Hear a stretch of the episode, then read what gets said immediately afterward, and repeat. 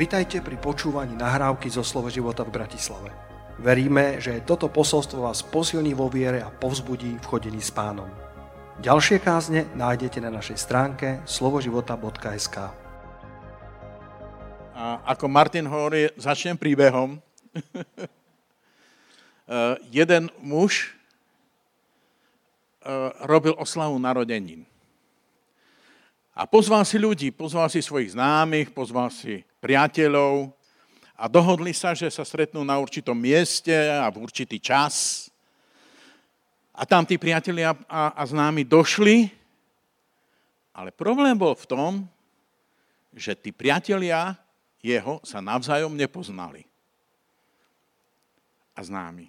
A tak, keď tam prišli a jeho tam nebolo, a len sadli a pozerali tak rozpačito po sebe a, a že čo to má ako byť a, a, a čakali a začali také rozhovory, také násilné, viete, že aj vy ste prišli sem, aj, áno, aj ja som prišiel sem, a, aj vy ste prišli na túto oslavu, áno, aj ja, aj ja, a, a čo, a ako, a nejako to tak viazlo proste, nešlo to.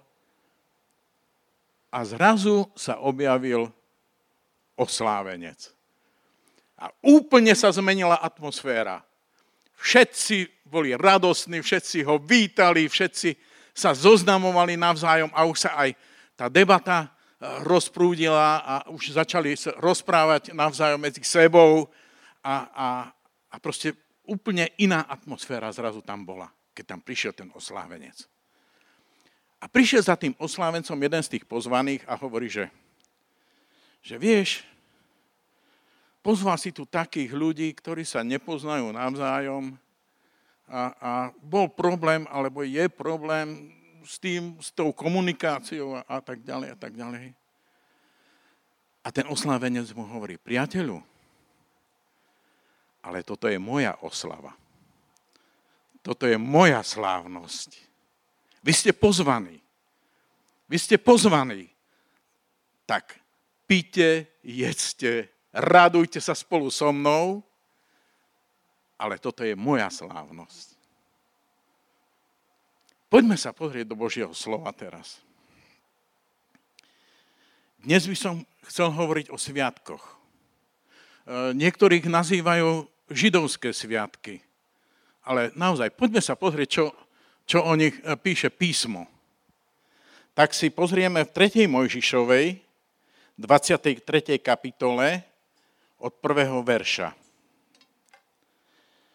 A hospodin hovoril Mojžišovi a riekol, hovor synom Izraelovým a povieš im, slávnosti hospodinové, ktoré vyhlásite za sveté zhromaženia, to sú moje slávnosti. To sú moje slávnosti. Hospodin povedal, to sú moje slávnosti. On nepovedal, to budú vaše slávnosti, ktoré vy budete sláviť. On nepovedal, že to budú židovské sviatky, ktoré, ktoré budete židia sláviť. Hospodin povedal, to sú moje slávnosti. Môžete sa na nich zúčastniť. Môžete, ste, ste všetci pozvaní. Budem rád, hospodin hovorí, budem rád, keď prídete, prídete a budete ich sláviť so mnou spolu tam. Ale to sú moje slávnosti. Poďme sa pozrieť, o ktoré slávnosti sa jedná. Je to šabat, vlastne sobota, Pesach, to je Veľká noc, Sviatok prvotín, potom je to šavôd, alebo Sviatok týždňov, alebo letnice, potom Roš Hošana, alebo Jom Teruach, to je začiatok nového roka, alebo Sviatok trúbenia, Jom Kippur, šiestý, Sviatok zmierenia a Sukot, Sviatok stánkov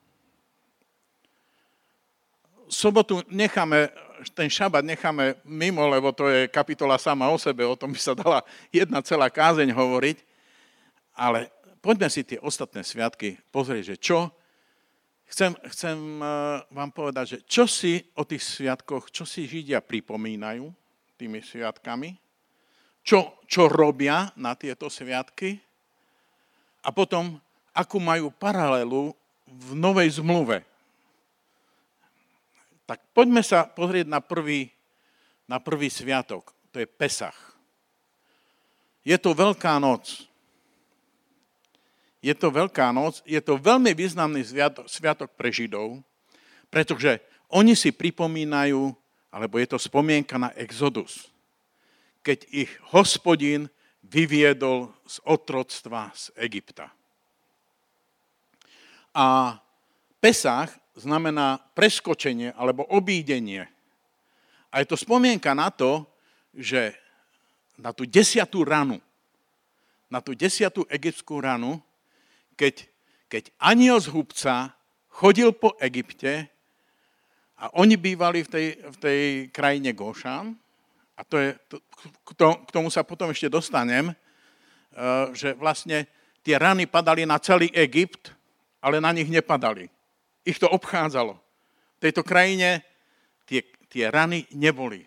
Boli uchránení. Hospodin položil na nich ruku, prikryl ich a v tejto krajine tieto, tieto rany týchto Židov obchádzali. Takisto ako táto posledná rana, pretože z obetného baránka krvou natreli veraje svojich dverí a aniel z hubca, ktorý pobil v, v, Egypte všetko prvorodené, Izrael obišiel. Izrael obišiel. A poďme sa pozrieť, čo, čo sa píše o Pesachu v 3. Mojžišovej 23. kapitole, 4. a 5. verši. Toto sú výročné slávnosti hospodinové, sveté zhromaždenia, ktoré svoláte na ich určený čas. Prvého mesiaca, 14. dňa tohto mesiaca, pred večerom je Pesach hospodinov. Bolo to, bolo to, je to Nisan, prvý mesiac, a toho 14. dňa robili to, že mali obeď baránka. Tak ako, ako vtedy v Egypte, on, oni každý rok potom obetovali tohto baránka a tohto baránka ráno o 9. ráno o 9. privezoval hlavný kňaz o rohy oltára. A počas tohto privezovania obetného baránka sa po celom Izraeli spieval 118. žalm. Mimochodom aj toto. Nezomriem, ale budem žiť a budem rozprávať skutky hospodinové. 17. 18. verš. Potrestal, potrestať bol ma hospodin, ale nevydal ma smrti. Zvláštne. Nie? Ale aj toto. Kameň, ktorý stavitelia zavrhli, stal sa hlavou uhla. 22. verš. 23. verš. Od hospodina sa stalo to, je divné v našich očiach. Toto je deň, ktorý učinil hospodin, plesajme a radujme sa v ňom. Prosím, hospodine, spás. Prosím, hospodine, daj zdaru. Požehnaný, ktorý prichádza v mene hospodinovom, dobrorečíme vám, ktorí ste z domu hospodinovho. Hospodin je Bôh, svieti nám. Viažte sviatočné obeti povrazmi, a dovedte až k rohom oltára.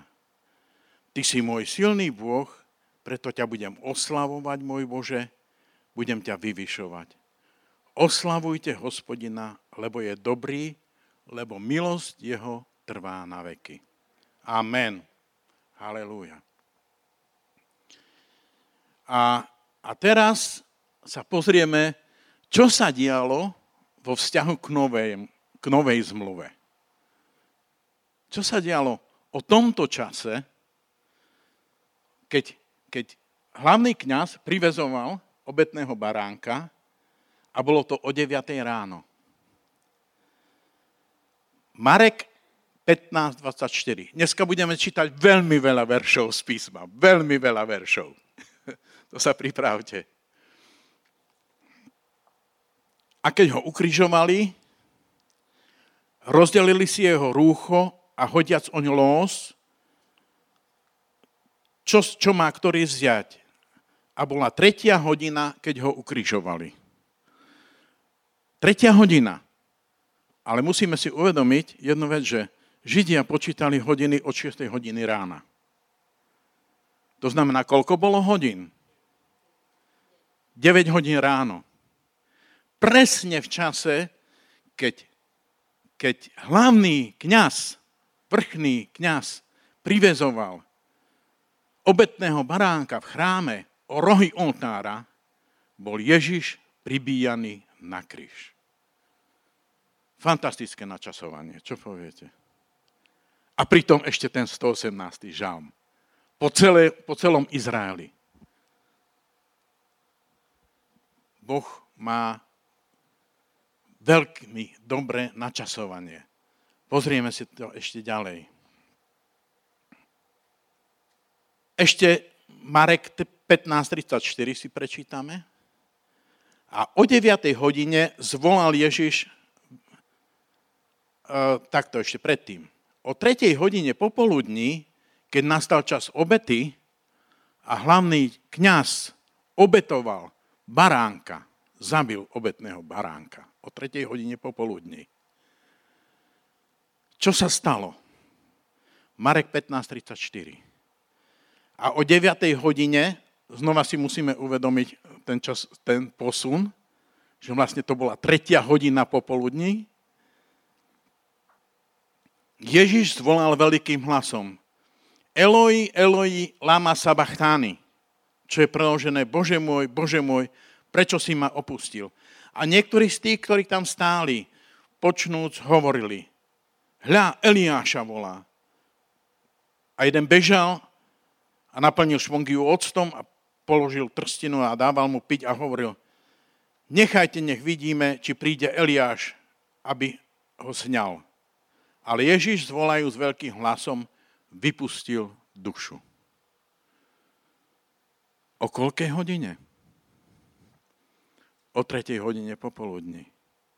Presne, presne vtedy, keď obetovali baránka, presne v tú istú hodinu, bol Ježiš umiera na kríži.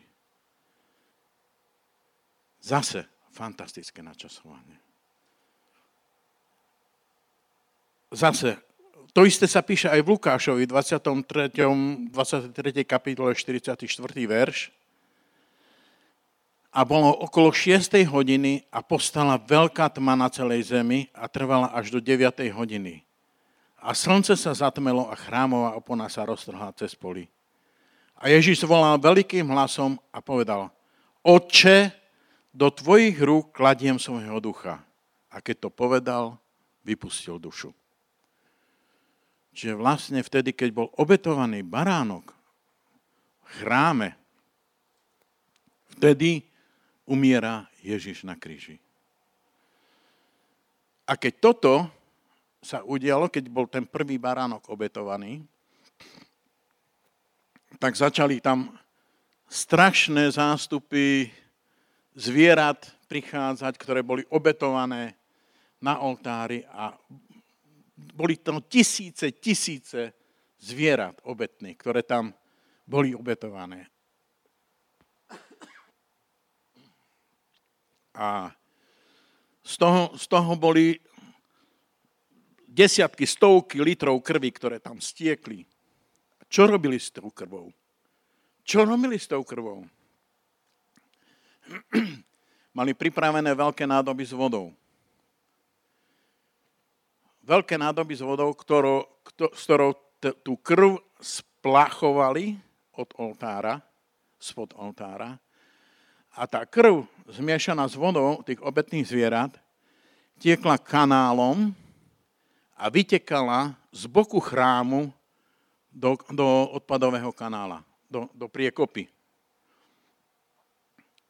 A teraz si zoberte, že čo sa stalo, keď Ježiš zomrel.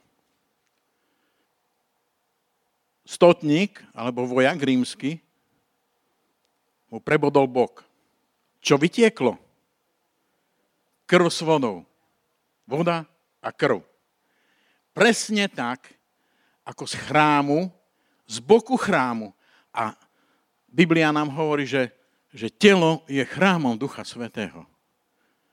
To znamená, že z boku chrámu, z Ježišovho boku, vyteká krv a voda.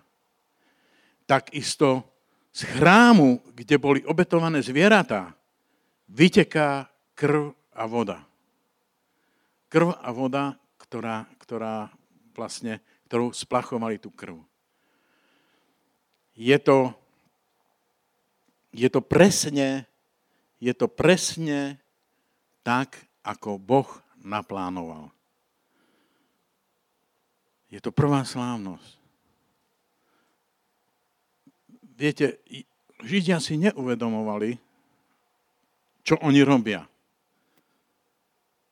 Oni robili každý rok to isté. Privezovali baránka.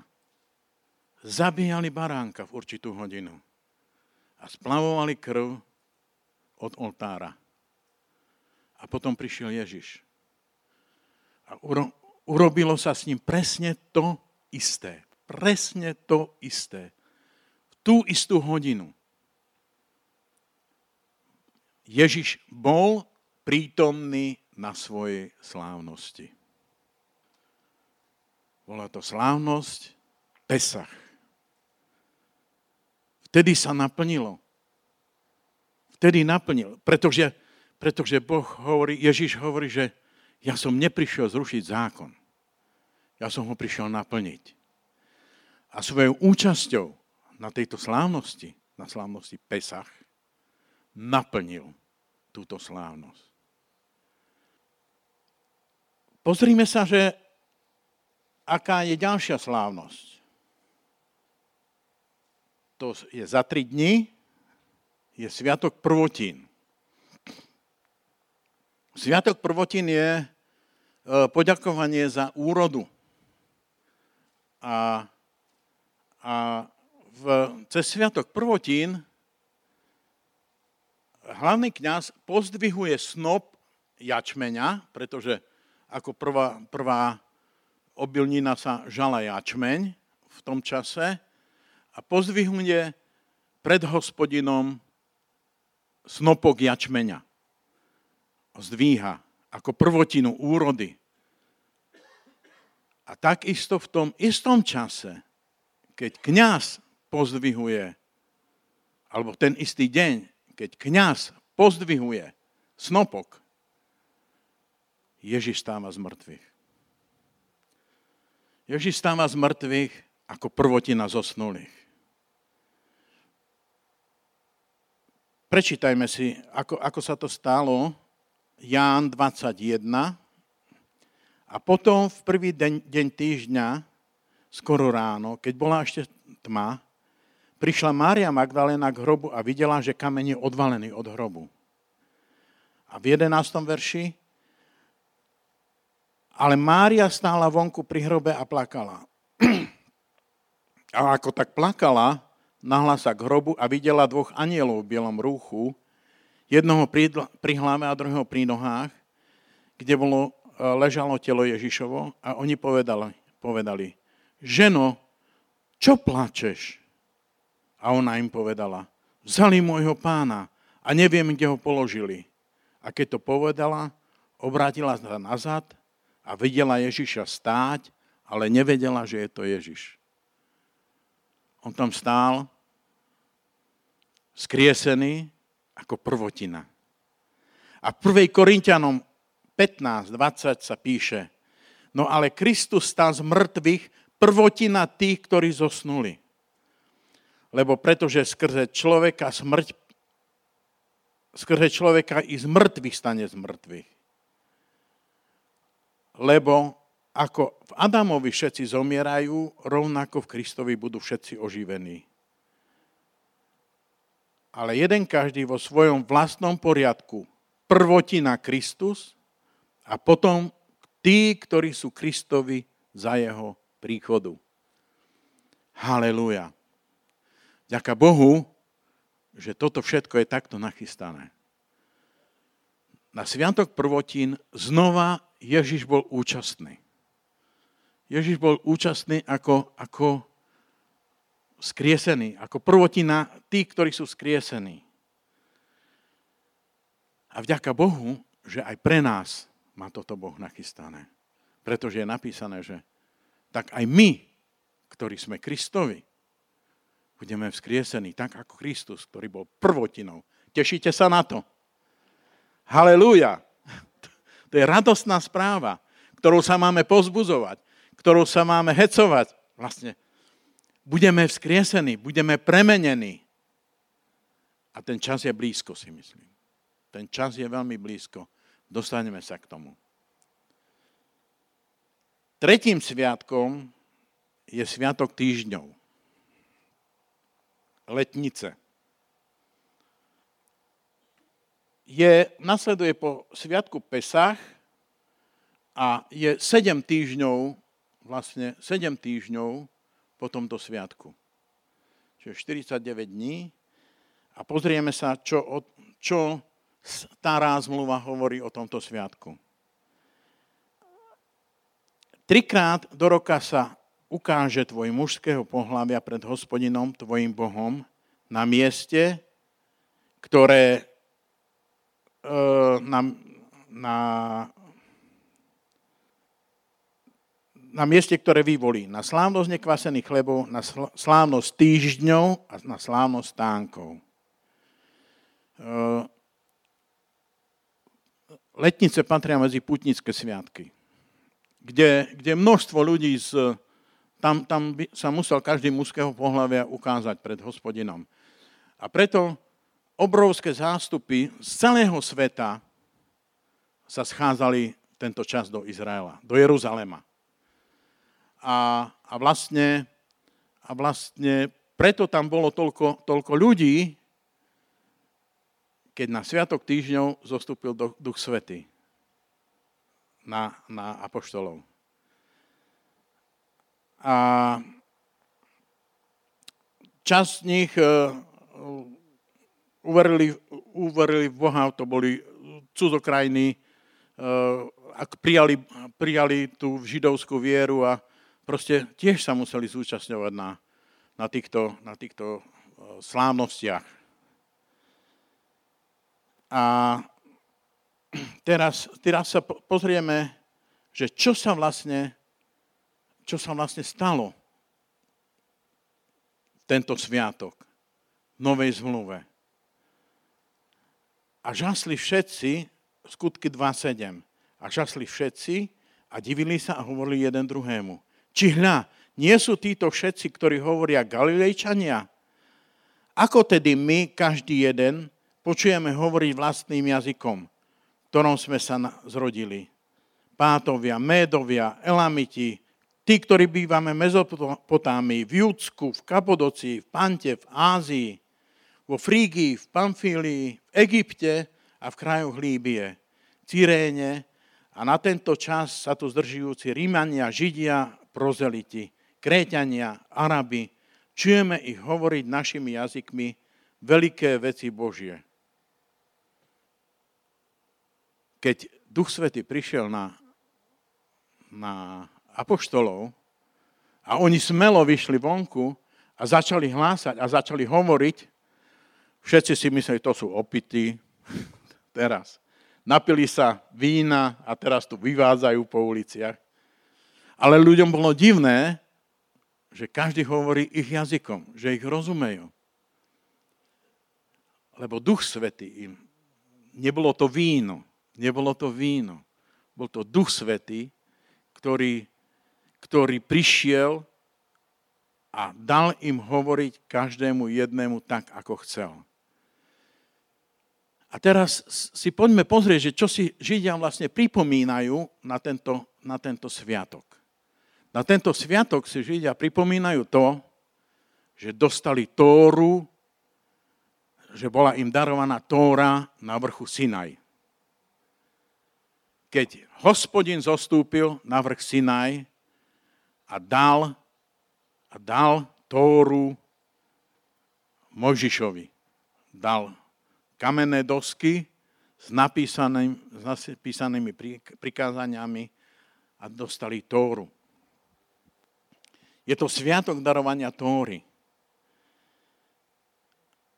A čo sa dialo v tom čase, keď, keď Mojžiš bol na vrchu a, a dostal tie kamenné dosky? Druhá Mojžišova 19.16. A budú hotoví na tretí deň, lebo tretí deň zostúpi hospodin pred očami všetkého ľudu na vrch Sinaj. A položíš ľudu hranice dookola a povieš, chránte sa, aby ste nešli hore na vrch, ani aby ste sa nedotkli jeho okraja, lebo každý, kto by sa dotkol vrchu, istotne zomrie. A 16. verš. A stalo sa tretieho dňa, keď bolo ráno a začalo hrmieť a blízkať sa a ťažký oblak ležal na vrchu a začal zvuk trúby, veľmi silný, takže sa triasol od strachu všetok ľud, ktorý bol v tábore. A vtedy vyviedol, vyviedol Mojžiš ľud z tábora v ústretí Bohu a zastanúc stáli pod vrchom. A vrch Sinaj sa celý kúril pretože naň zostúpil hospodin v ohni a jeho kúr vystupoval ako kúr z pece a triasol sa celý vrch veľmi. Čiže čo sa udialo? Hospodin zostúpil v ohni. Bolo hrmenie, bolo trúbenie. A nikto zo Židov sa nesmiel priblížiť k vrchu. Bola tam hranica ktorú hospodin dal. Pretože ak by niekto prišiel a dotkol sa, tak zomrie. Naopak, čo sa dialo, čo sa dialo na letnice, keď, keď hospodin poslal Ducha Svetého. V podstate takisto zostúpil oheň. Zostúpili jazyky. sa rozdelili a zostúpili na každého z apoštolov, ktorí tam očakávali. To znamená, že nikde nebola hranica a Ducha Svetého dostal každý. Každý, kto bol v tej hornej miestnosti. A potom, a potom prišli a išli medzi ľud a na Petrovú kázeň, keď uverili ľudia a prijali Ducha Svetého, to znamená, že dostali všetci. Tam nebola hranica, tam nebolo ohraničenie. V novej zmluve každý má možnosť dostať Ducha Svetého. Priamo sa stretnúť s Bohom. Na každého môže zostúpiť ten oheň. Tak ako bol, ako zostúpil na, na vrch Sinaj, na Chóreb, kde dostali 10 Božích prikázaní. A je napísané, že hospodin napíše už nie na kamenné dosky svoje prikázania, ale vloží ich do našich srdc. A to je ten rozdiel. Že poznáme hospodina. Nikto nám nemusí hovoriť o tom, že kto to je hospodin. A toto je, toto je rozdiel medzi starou a novou zmluvou. V starej zmluve nemohli prísť len po hranicu, po ten vrch, lebo ak by prekročili ďalej, tak zomru. Bol tam oheň, bol tam dym, bol tam, bolo tam trúbenie. A v Novej zmluve bol oheň, bol zvuk, ako zvuk vetra, ktorý, ktorý prichádza, takisto, takisto bolo to za zvu, zvukových efektov, tak toto nazvem.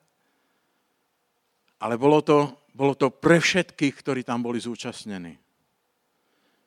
Hore na vrch vystúpil len Mojžiš. Len Mojžiš, ktorý dostal Tóru a zniesol, zniesol dole. Ale my máme právo, každý jeden, kto uverí v Ježiša Krista, prijať Ducha Svetého do svojho vnútra. A príde oheň, ktorý ťa prepáli, ktorý ťa očistí a ktorý ti ukáže, čo robíš zle, čo robíš dobre, ako naprávať svoj život. A toto je veľký rozdiel medzi starou zmluvou a novou zmluvou. Zoslanie Ducha Svetého sa udialo 50 dní po, po zmrtvých staní Krista. Uh, preto v ruštine sa nazývajú piati desiatníky. Hej tí ľudia, ktorí, ktorí vlastne charizmatici, lebo my sme charizmatici, ktorí, ktorí uh, vyznávame Ducha Svetého, prijímame Jeho dary a fungujeme v Jeho daroch a modlíme sa v jazykoch. Takisto ako, ako v tých časoch prvej cirkvi, keď sa apoštoli modlili v jazykoch. Keď hlásali každému uh, o veľkých skutkoch hospodinových v ich vlastnom jazyku a je množstvo, množstvo prípadov, napríklad e, misionárov, že bol taký prípad, že kanibali niekde e, chytili misionára a priviazali ho okôl a išli ho zabiť. A on sa začal, čo? Čo mu ostávalo iné? Začal sa modliť. Začal sa modliť v jazykoch. A keď sa začal modliť v jazykoch, Zrazu všetci tí ľudia ustrnuli, pozerali na ňo s hrôzou a rozviazali ho a pustili ho. A on nevedel, čo sa deje.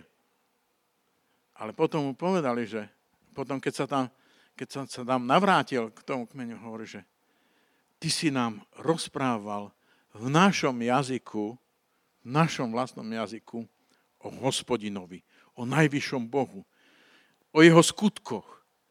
A my sme ostali takí zarazení, že niekto, niekto ovláda náš jazyk, keď okolité kmene neovládali ich jazyk a príde niekto a hovorí im v ich jazyku niečo, čo urobil hospodin.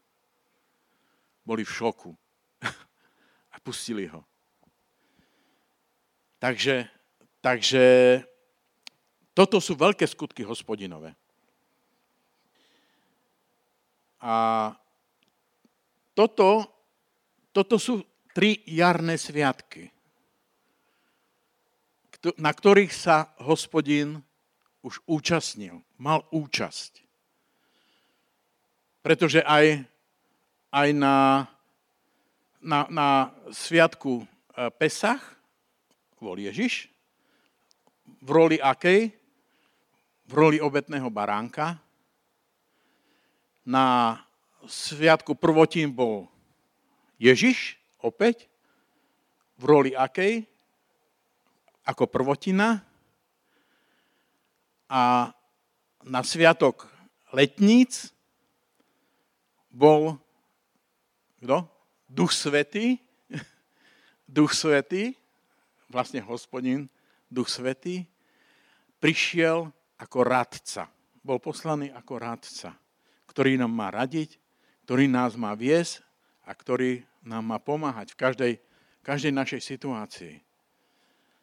Čiže v týchto troch jarných sviatkov, e, v týchto troch jarných sviatkoch hospodin sa zúčastnil na svojej slávnosti. A zostávajú tri jesenné sviatky na ktorých sa hospodin ešte nezúčastnil na svojej slávnosti. A teraz by som vás poprosil, aby, aby všetko, čo teraz poviem, alebo budem hovoriť, ste rozsudzovali. Aby ste rozsudzovali, že porovnávali s písmom a naozaj, pretože toto, toto budú veci, ktoré ešte len nastanú. Hej? Takže ja sa budem maximálne snažiť pridržať e, písma a pri týchto sviatkoch som vychádzal zo židovských podkladov. E, čo, čo robia Židia? A, a čo slávia Židia a na čo si Židia spomínajú na tieto sviatky. A budete veľmi, veľmi zarazení a veľmi prekvapení, že, že čo to vlastne je. Takže, začneme.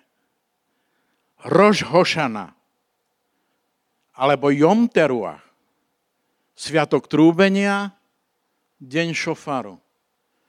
Alebo Rož Hošana je začiatok nového roku. Poviete si, začiatok nového roku, ako vedie 7. mesiac. Hej. Kde? Lenže, áno, bol to, bol to začiatok nového roku, až kým, až kedy, keď opustili a keď vyšli Izraelci z Egypta. Vtedy im hospodin povedal, toto bude váš prvý mesiac. Ale dovtedy, dovtedy to bol začiatok nového roku, bol, bol e, prvý a druhý tyšrí mesiac. Vlastne to je, e, to je 7. mesiac e, v židovskom, židovskom kalendári. Tak e, pozrieme sa, že čo je o tom napísané v písme. 3. Možišová 23.23. A, hovoril, a hospodin hovoril Mojžišovi a riekol, hovor synom Izraelovým a povedz, 7. mesiaca, prvého dňa, toho dňa toho mesiaca budete mať odpočinok, pamiatku trúbenia, sveté zhromaždenie. Sú to vlastne prvé dva dni. Prvé dva dni mesiaca Tyšri. Prečo sú dva? Teraz, e, lebo v histórii posledný deň mesiac, e, predchádzajúceho mesiaca bol nov. Nový rok začínal novým mesiacom. Je to vždy, lebo Židia sa riadili mesačným kalendárom, nie tak ako my slnečným. A vždycky im to vyšlo, alebo vždycky to vychádzalo tak, že je to nov. A prvý, druhý deň Tyšrí bol taký, že dvaja zodpovední mužovia mali prísť za vrchným rabínom a povedať mu, videl som nový mesiac na oblohe. A vtedy sa začalo trúbiť. Keď tí dvaja zodpovední mužovia prišli za vrchným rabínom a povedali, videl som nový mesiac na oblohe. Dnes je to už ináč. Dnes, vedia, že uh, proste už trúbia. Ale vola kedy, vola, kedy to bolo takto. Videl som nový mesiac na oblohe. A nikto nevedel, že či to bude prvý deň, alebo druhý deň, alebo ráno o 6. alebo večer o 9. Nikto nevedel dňa ani hodiny, kedy sa začne trúbiť. Bolo to v prvý deň alebo druhý deň. Nevedeli. Proste, až keď tí dvaja prišli a povedali, videl som nový mesiac na oblohe. A vtedy sa začalo trúbiť a nikto nevedel kedy. Pripomína vám to niečo? Dobre, ideme, ideme ďalej. Vrátime sa k tomu. Čo sa deje? Čo, čo, si, čo si pripomínajú? Židovská tradícia hovorí, a čítam sa to aj v modlitbách Rošošana, že každý rok na tento mesiac všetky obyvateľia sveta prechádzajú pred, pred hospodina ako stádo oviec a na nebeskom súde je vyhlásené, kto bude žiť a kto zomrie. V tento deň pre, prechádzajú pred hospodina na sviatok trúbenia a rozhoduje sa, kto bude žiť a kto zomrie.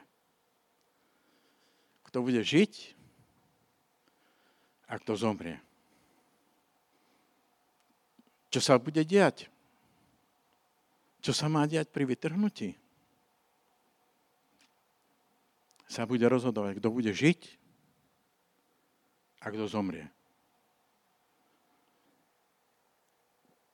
Tóra označuje tento deň ako Jom Teruach, deň šofaru. A takisto ho nazývajú ako Jom Hazikaron, deň spomienky, a Jom Hadin, deň súdu. Deň súdu. A pretože toto je deň, keď hospodin si pripomína všetky svoje e, stvorenia a určuje ich osud na nasledujúci rok. To je, to je židovská tradícia, ktorá toto hovorí. A spolu s Jon Kipurom, ktorý nasleduje 10 dní potom, tvoria najsvetejšie dni, high holidays, najsvetejšie dni v roku. Je to, je to vlastne, sú to dva sviatky, ktoré spadajú do, do, jedného, do jedného slávenia. A hlavným aktom na tento deň je trúbenie na šofar. A tu sa pozrime na židovských 11 dôvodov, ktoré je uvedených pre trúbenie e, na šofar na Rožošanu. A je to, je to zo zdroja e, zdiel rabína Sadiáša Geona a dôvod 11 bol odvodený z podobenstva, ktoré učil Bál Šem. Takže Poďme si sa pozrieť a to budete pozerať, že čo si, aký dôvod je na, majú Židia na to, aby trúbili na šofár na deň trúbenia. Prvý dôvod, upozorňujem, že to je židovské, návrat kráľa. Prvý dôvod, návrat kráľa som najprv bol v uh, Pomikove, hej, že nie príchod kráľa, hej, by mal byť pre Židov, ale naozaj v angličtine to bolo napísané The Return of King. Návrat kráľa. A je tam napísané, že Rož Hošana je to výročie stvorenia. Boh obnovuje tvorivú energiu, ktorá udržuje tento svet. Znova je korunovaný za kráľa vesmíru. Rovnako ako trúbky znejú na korunovácii kráľa, aj Roš Hošana, ro, e, aj šofár, ktorý je vlastne baraní roh, trúbi sa na korunováciu kráľa. Že hospodin je kráľ. Hospodin je kráľom. A šofár naznačuje pokračujúce kráľovstvo Božie pokračujúce kráľovstvo Božie. Druhý dôvod je to obrovský budíček. V angličtine je to The Great Alarm Clock. Hej. Takže nevedel som ináč to preložiť. Proste je to obro, niečo ako obrovský budíček.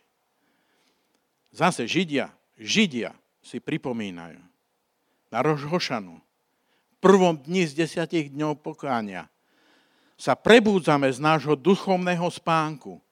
Šofár je ako zvuk polnice, ktorý nás vyzýva, aby sme preskúmali naše skutky a napravili naše konanie, keď sa vraciame k Bohu. Toto si pripomínajú Židia. A ešte budeme hovoriť o tomto bode ďalej. Tretí dôvod je pripomienka Reminder. Šofár bolo počuť na hore Sinaj, keď Boží ľud dostal Tóru. A pokiaľ ide o Rož Hošanu, trúbime na šofár, aby sme si pripomenuli, že aby sme sa znova venovali štúdiu Tóry. Aby sme si pripomenuli našu pôvodnú zmluvu a úprimnosť. To hovoria Židia. Znova a znova a znova. Štvrtý dôvod. Šofar nám pripomína hlas prorokov, ktorý ako trúbenie na šofar vyzvali, aby sme pripravili svoje cesty a nasledovali prikázania Božie a konali správne s ostatnými. Hlas prorokov. Dneska máme veľa proroctiev o tom, že, že sa blíži, blíži ten slávny deň. Že koniec je blízko.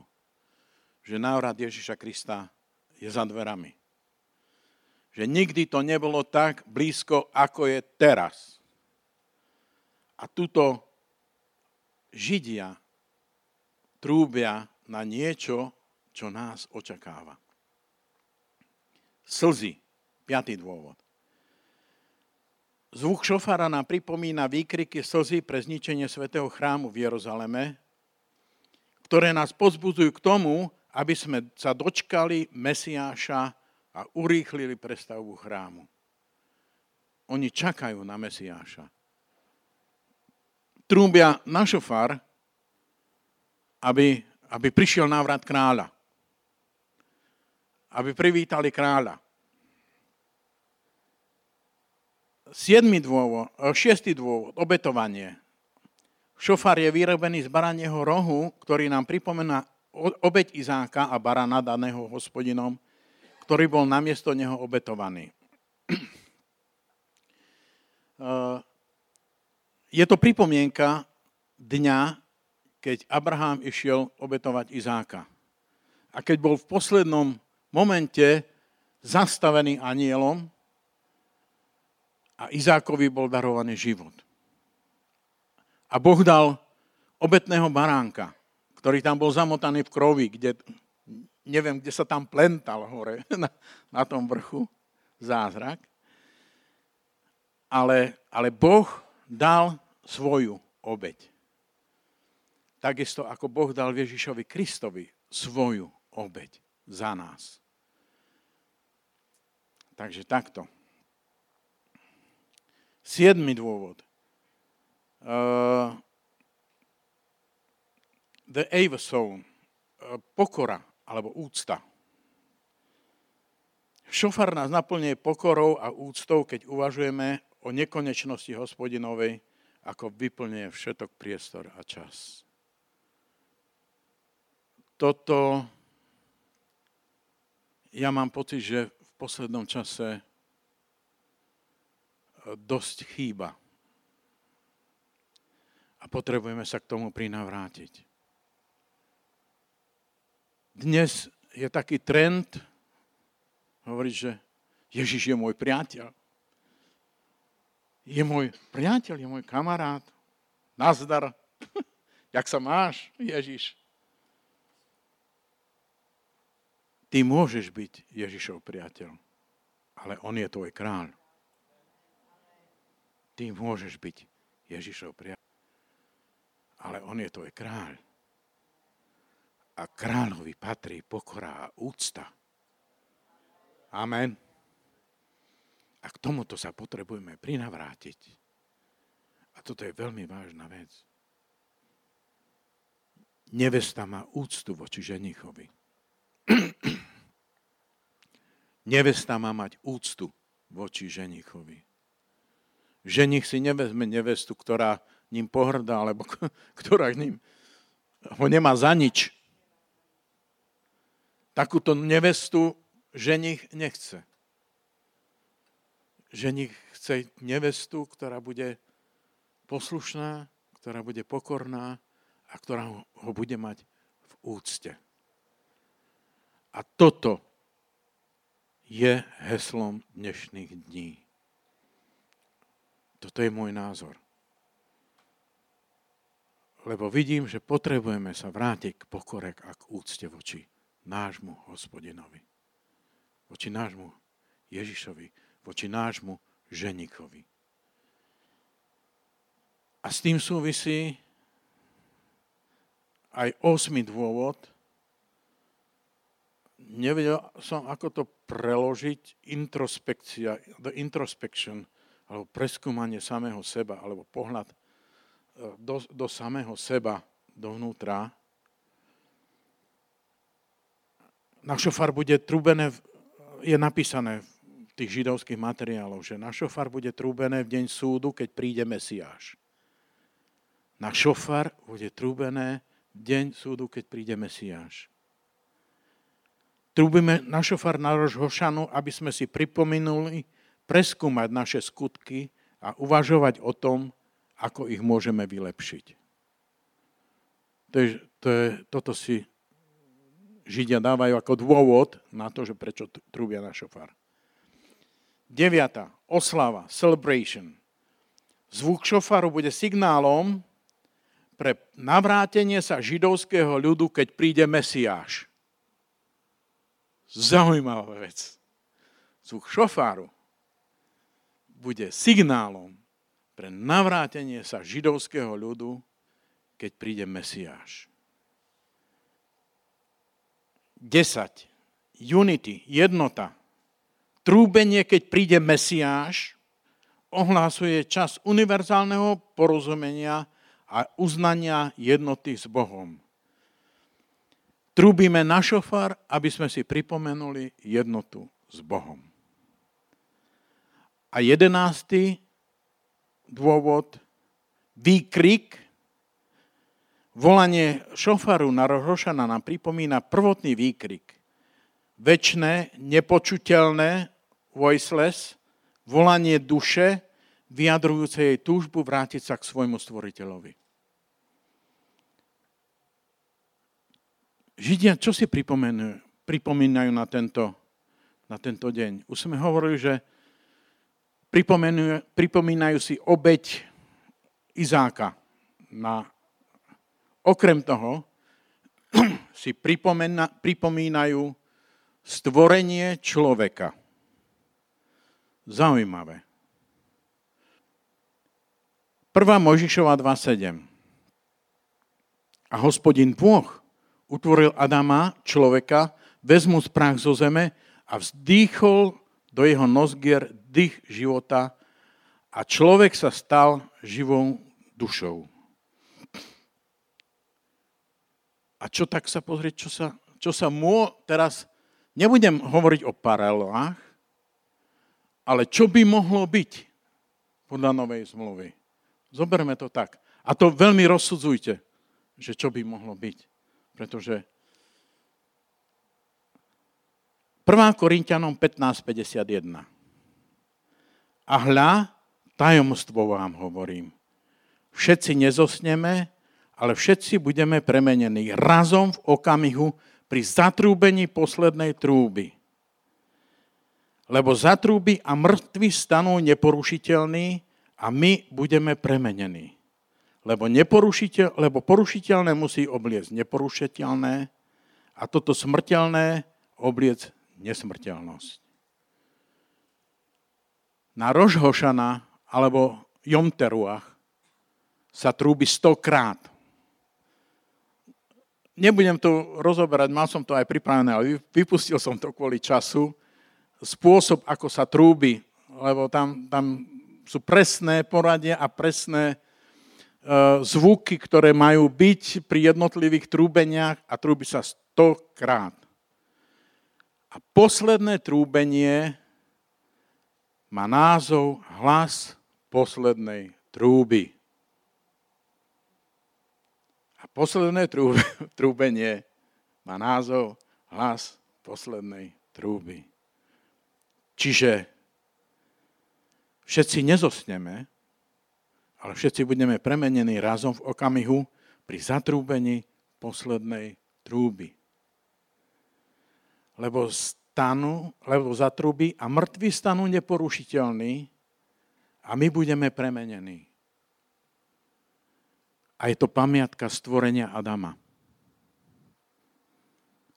Tak ako v starej zmluve bol Adam stvorený, tak podľa nového môže sa táto paralela, že budeme nové stvorenie. Bude, bude nové stvorenie, dostaneme nové tela, budeme premenení. Tak ako také telo dostaneme, ako mal pán Ježiš.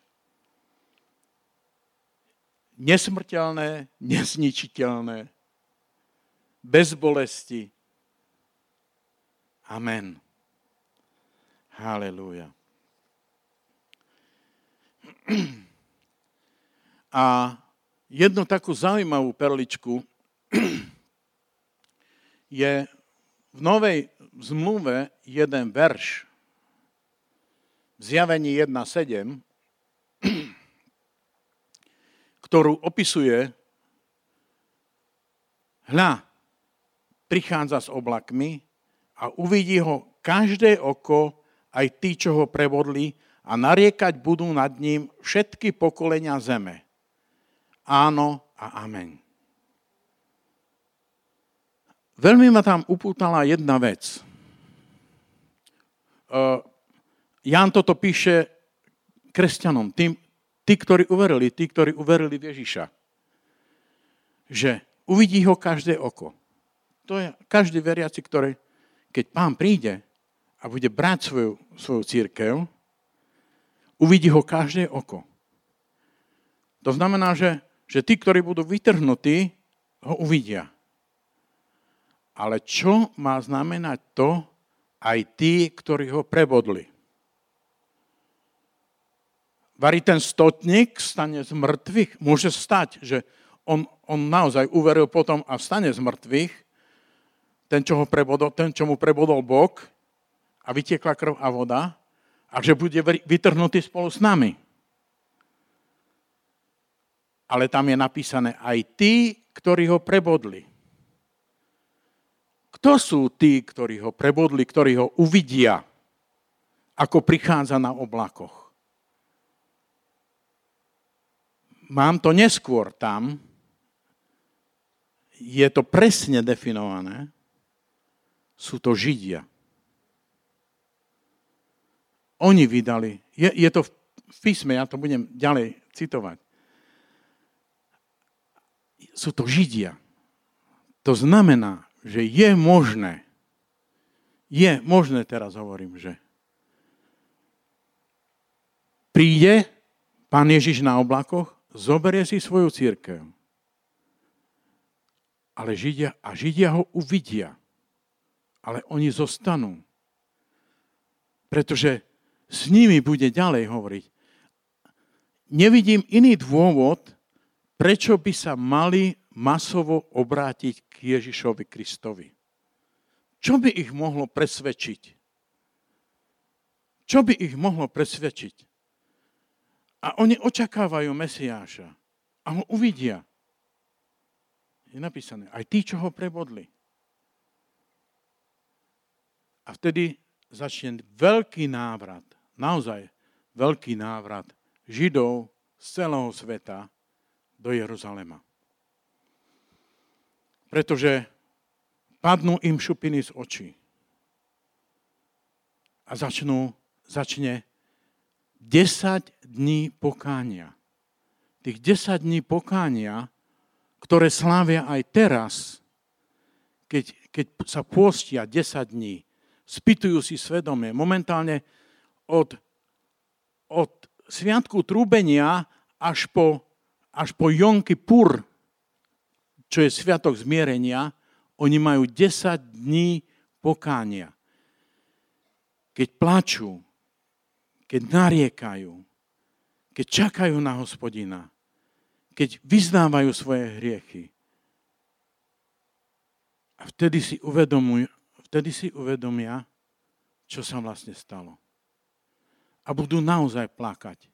Budú naozaj robiť pokánie a húfom, húfom sa budú stiahovať do Izraela. Toto je, toto je také, to je veľmi, veľmi, veľmi ťažké, veľmi, veľmi ťažko sa mi to vysvetľuje, ale myslím si, že po vytrhnutí církvy prichádza na tento svet obdobie veľkého súženia. Budú rany, ktoré sú popísané v zjavení. Budú padať na tento svet. A, a to, toto, toto, čo teraz poviem, to mi bolo zjavené, neviem, tak nehovorím, že zrazu som dostal veľké zjavenie, ale proste tak mi prišlo a rozsudzujte, pretože tak ako v Egypte žili v Izraelci v e, krajine Goshen a tam na nich nedopadali rany. Tam boli uchránení pred tými ranami, ktoré padali na celý Egypt. Celý Egypt žil týmito ranami. Ale Izraelcov to obchádzalo. Tak si myslím ja, tak to bude s Izraelom v posledných časoch, keď budú na svet padať rany. A Boh ich prikrie. A Izrael bude tou zaslúbenou krajinou. Izrael bude novým, tým novým Gošenom, kde budú žiť Izraelci. Kde na nich nebudú mať tie rany vplyv.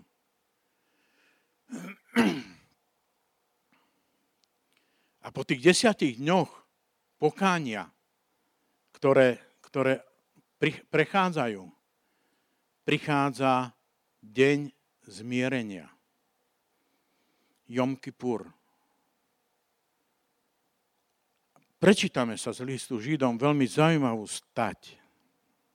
Židom 8.8. Lebo karhajúc ich hovorí, hľa, idú dni, hovorí pán, a uzavriem s domom Izraelovým a domom Júdovým novú zmluvu. Nie podľa zmluvy, ktorú som učinil s ich otcami toho dňa, keď som ich pojal za ruku, aby som ich vyviedol z egyptskej zeme, lebo oni nezostali v mojej zmluve a ja som si ich nepovšimnul, hovorí pán, lebo toto je zmluva, ktorú uzavriem s domom Izraelovým po tých dňoch, hovorí pán.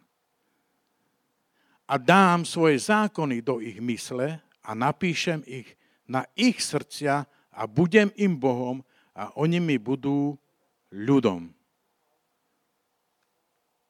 Komu to hovorí? Uzavriem zmluvu s domom Izraelovým a s domom Júdovým po tých dňoch. Kedy? Po tých dňoch, keď budú robiť pokánie, keď, keď budú vyznávať to, že zavrhli Mesiáša, po tých dňoch, keď 10 dní budú robiť pokánie. A potom príde Jom Kippur, Sviatok zmierenia. A príde hospodin a uzatvorí s nimi novú zmluvu s domom Júdovým. A urobiť to, čo urobil teraz s pohanmi. Že dá im Ducha Svetého. Že zapíše zákon do ich srdc. Církev tu už nebude. Čo by tu robila? Čo by tu robila? Teda potom nastáva čas, keď hospodin bude jednať so svojim ľudom. Je to ich zmluva, ktorú podpíše s nimi hospodin, do ich srdc vloží a zapíše zákon. Tak, ako to urobil s našimi srdcami. Tak, ako na letnice dal zákon do našich srdc, vložil svojho ducha do nás. Tak v tento deň uzatvorí novú zmluvu a dá im odpustenie. Na Jom Kippur si Židia pripomenajú, keď Mojžiš zostúpil s druhými doskami zákona z vrchu Sinaj a hospodin odpustil Židom to, že sa klaňali zlatému telaťu. Je to obrovská paralela. Hospodin odpustil Židom, že zavrhli Ježiša Krista a dáva im novú zmluvu.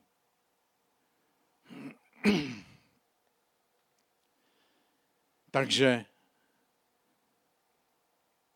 Židom 10.16 toto je zmluva, ktorú uzavriem s nimi po tých dňoch, hovorí pán. Dám svoje zákony na ich srdcia a napíšem ich na ich mysle. A na hrie, ich hriechy a ich neprávosti si viac nespomeniem. Toto píše Pavol Židom. Toto píše Pavol Židom. Aby sa uskutočilo to, čo prorok Zachariáš hovorí v 12. kapitole, 10. verši. A vylejem na dom Dávidov a na obyvateľa Jeruzalema ducha milosti a pokorných prozieb. A tu začína hospodin jednať so svojim ľudom. Boží ľud nie je zavrhnutý. Boží ľud nikdy nebol zavrhnutý. Len sa čaká na čas, keď bude môcť jednať hospodin so svojim ľudom. Na Jom Kippur Židia robia takú zvláštnu vec. Obetujú dvoch kozlov, na ktorých kladú svoje hriechy a jednu, jedného obetujú v chráme a druhého vyženú do púšte pre, pre satana. A robia jednu takú zvláštnu vec, alebo robili jednu takú zvláštnu vec, že mali červenú stuhu, ktorú uviazali tomu kozlovi na, na rohy. A, a druhú časť privra, rozstrihli ju a druhú časť priviazali tej červenej stuhy na chrámové, na chrámové dvere. A toto sa dialo, že keď ten kozol zomrel a oni tam ho háňal, honili k nejakému zrázu a, a ten, ten kozol obyčajne z toho zrázu spadol a, a zomrel. A tá stuha, ktorá bola priviazaná na dvere, nadprirodzene zbelela. A v Talmude je písané, zachytené, že toto sa pravidelne dialo až do roku zhruba 40 pred zničením druhého chrámu. Toto majú v letopisoch Židia zachytené, že toto sa dialo až do roku zhruba 40, zhruba 40 pred zničením druhého chrámu. Lebo oni nešli podľa nášho letopočtu, ale, ale podľa svojho. Čo také sa udialo v roku 40 pred zničením chrámu? Keď si to spočítame, to je zhruba rok, chrám bol zničený roku 70 nášho letopočtu. Ktorý rok je zhruba 40 pred zničením chrámu?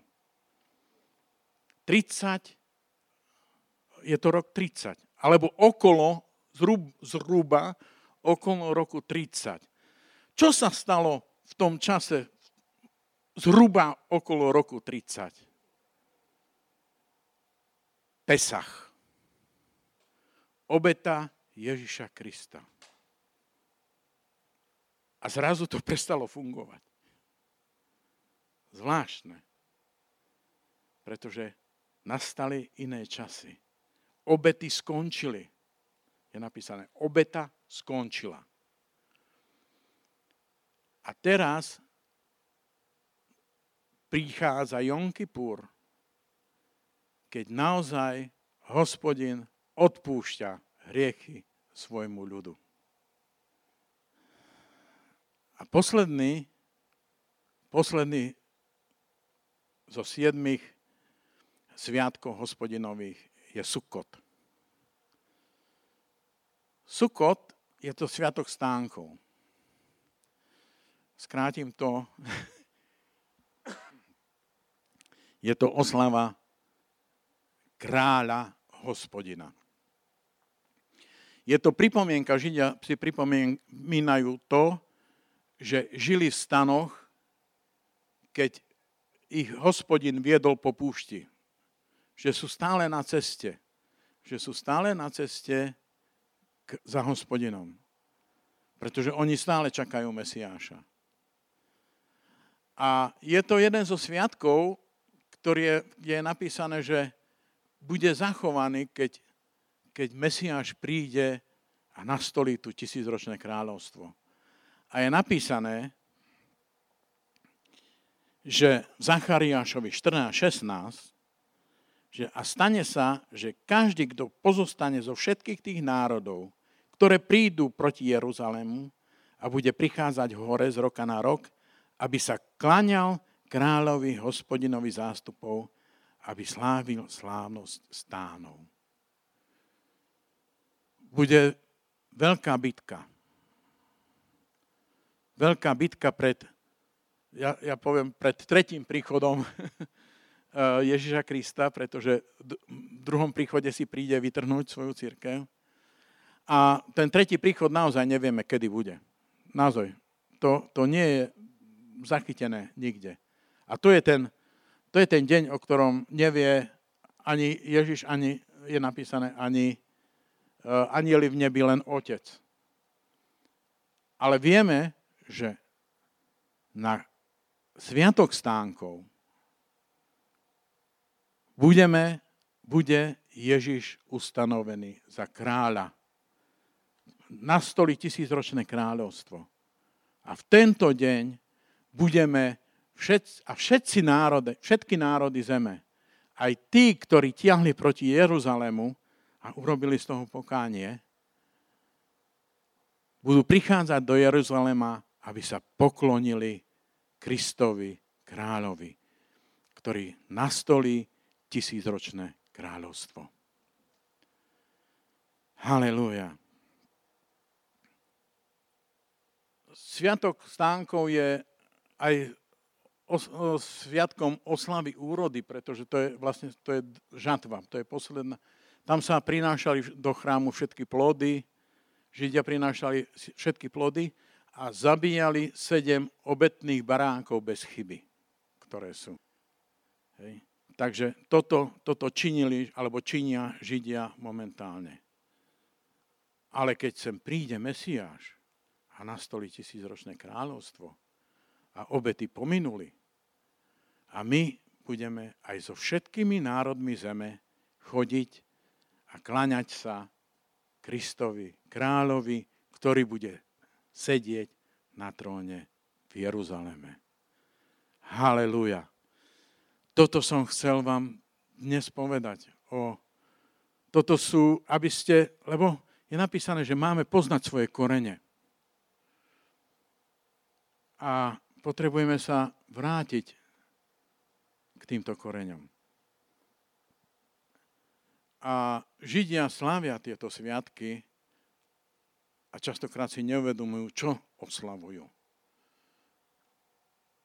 Ale niekedy Duch Svetý nám hovorí, že je to toto. Zjavuje. Prichádza poznanie.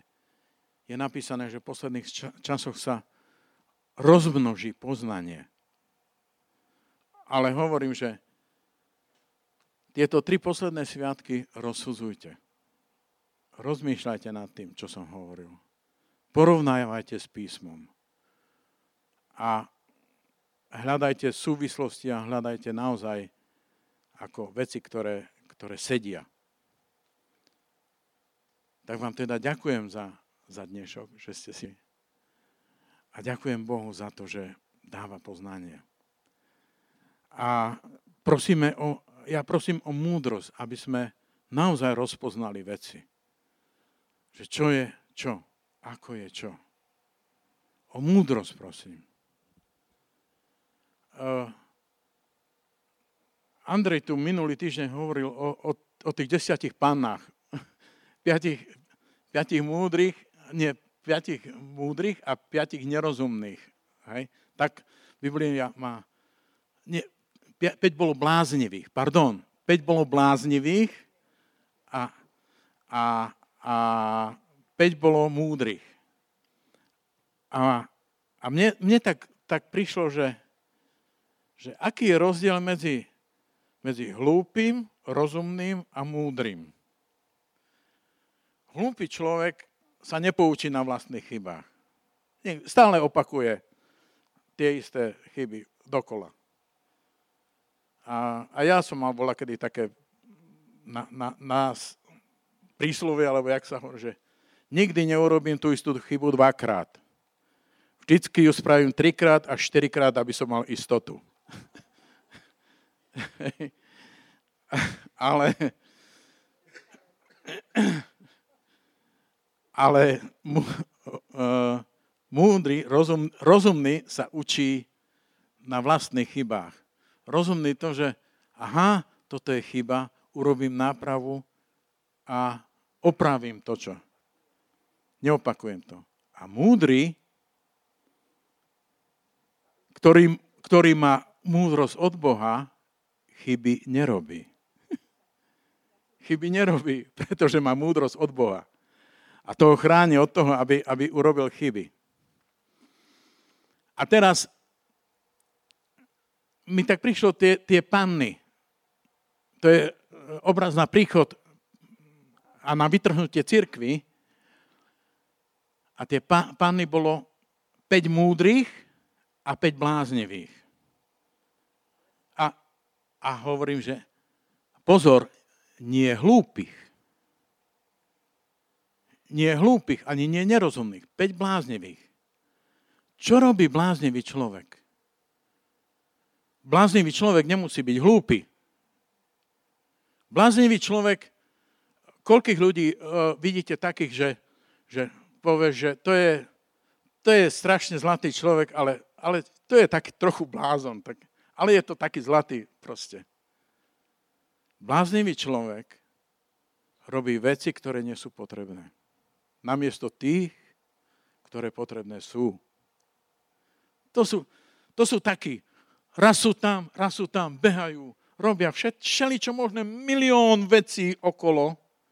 To sú tí blázniví ľudia, namiesto toho, aby urobili tri veci potrebné. Nebuďme blázniví.